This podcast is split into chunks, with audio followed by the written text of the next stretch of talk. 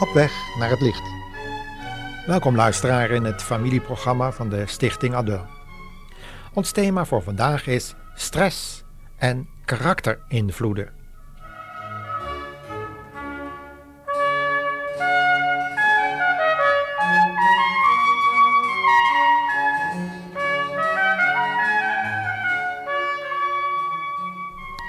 In gedachten zie ik de man uit ons verhaal zitten, moedeloos.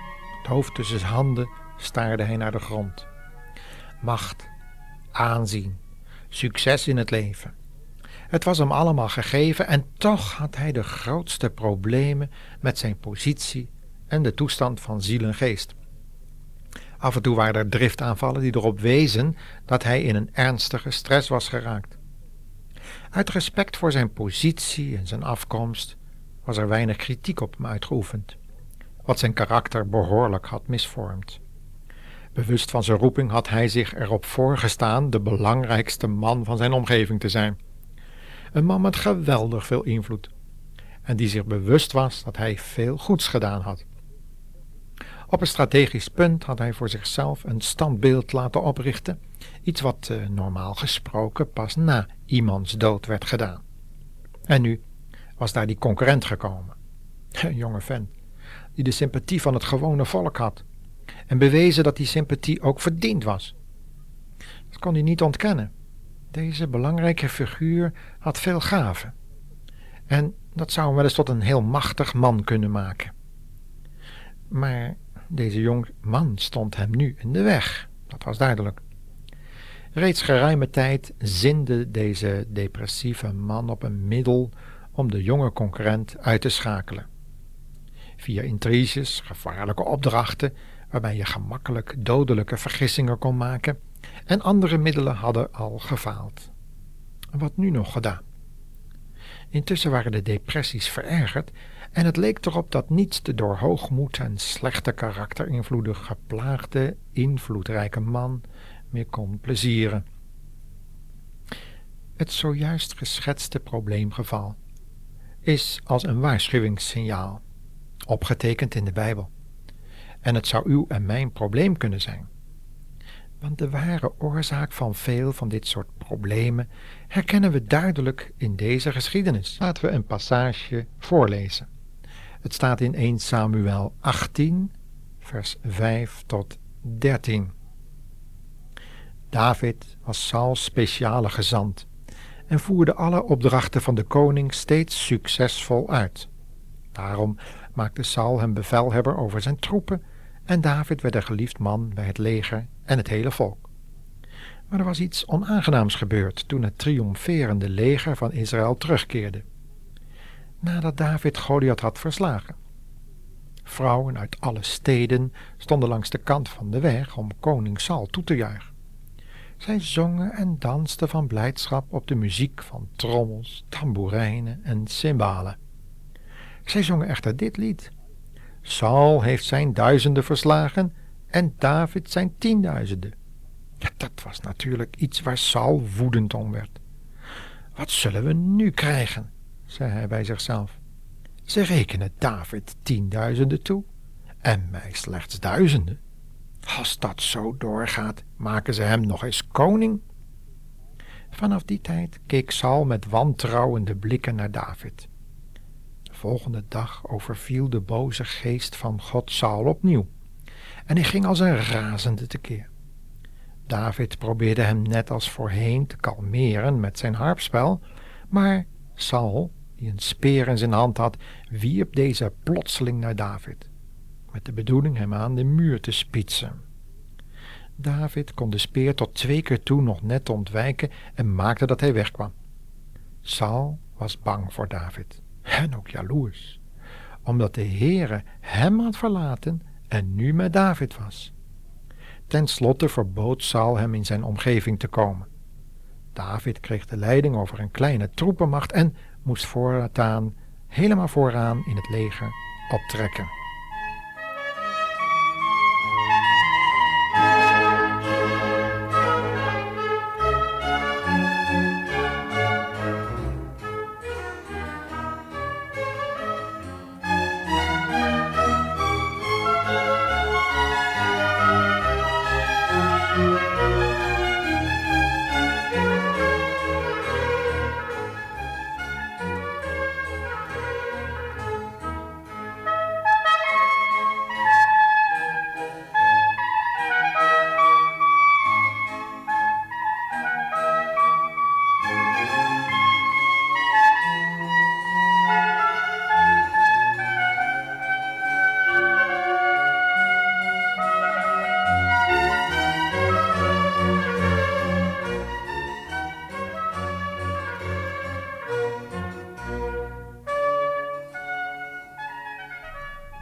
In onze studie over stress en karakterinvloeden hebben we in de geschiedenis van koning Saul enkele belangrijke aanknopingspunten om achter de oorsprong van bepaalde stressgevallen te komen. In Samuel 9 lezen we iets over de achtergronden van de genoemde koning. Hij kwam uit een bekende, rijke familie, die door de profeet Samuel op Gods bevel uitgekozen was om de eerste koning van Israël te leveren knappe Saul vertegenwoordigde precies de man die het volk wilde. Machtig, invloedrijk, knap en zeker in het begin ook nog bescheiden en gevoelig voor spiritualiteit en godsdienstig van aard. Zolang alles naar wens verliep, niemand tegenwerkte en er aan de toenemende macht van de nieuwe koning niet werd getornd, waren er geen problemen. Maar zoals dat bij ieder mens die succes heeft in het leven het geval is.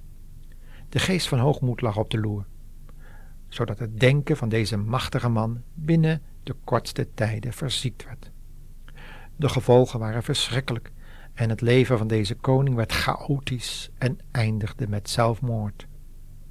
Helaas zien we niet dat er een oprecht berouw en zondebewustzijn was, want dan waren die negatieve karakterinvloeden nog om te buigen geweest. Nu zien we een toenemende invloed van een zieke geest op de lichaamsfuncties en de emoties, waardoor er grote spanning in het slachtoffer zelf en zijn omgeving ontstonden. Laten we Dr. Anders Valger, een specialist in het onderzoek naar hart- en vaatziekten, in dit verband nog eens aan het woord laten. Hij zegt onder andere over het ontstaan hiervan, in verband met stress, het volgende. Bepaalde gevoelige karaktertypen lopen meer gevaar om stress te krijgen dan andere typen die wat laconieker van aard zijn en meer in staat zijn afstand te nemen van de problemen.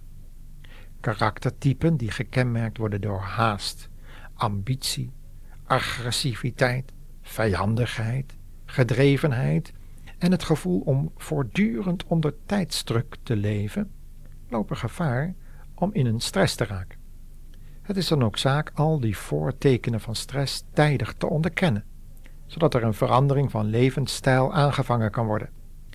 Dat hierin begeleiding nodig is en een sterke wilsbeslissing, zal iedereen duidelijk zijn.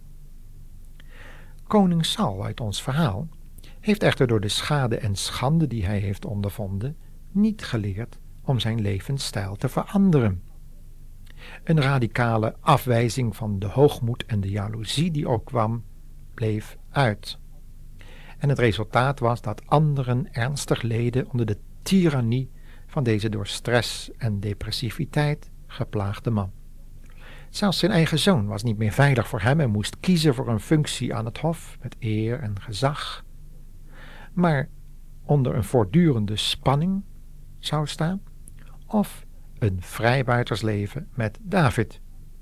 Deze moest vluchten om buiten de invloedssfeer van de koning te blijven.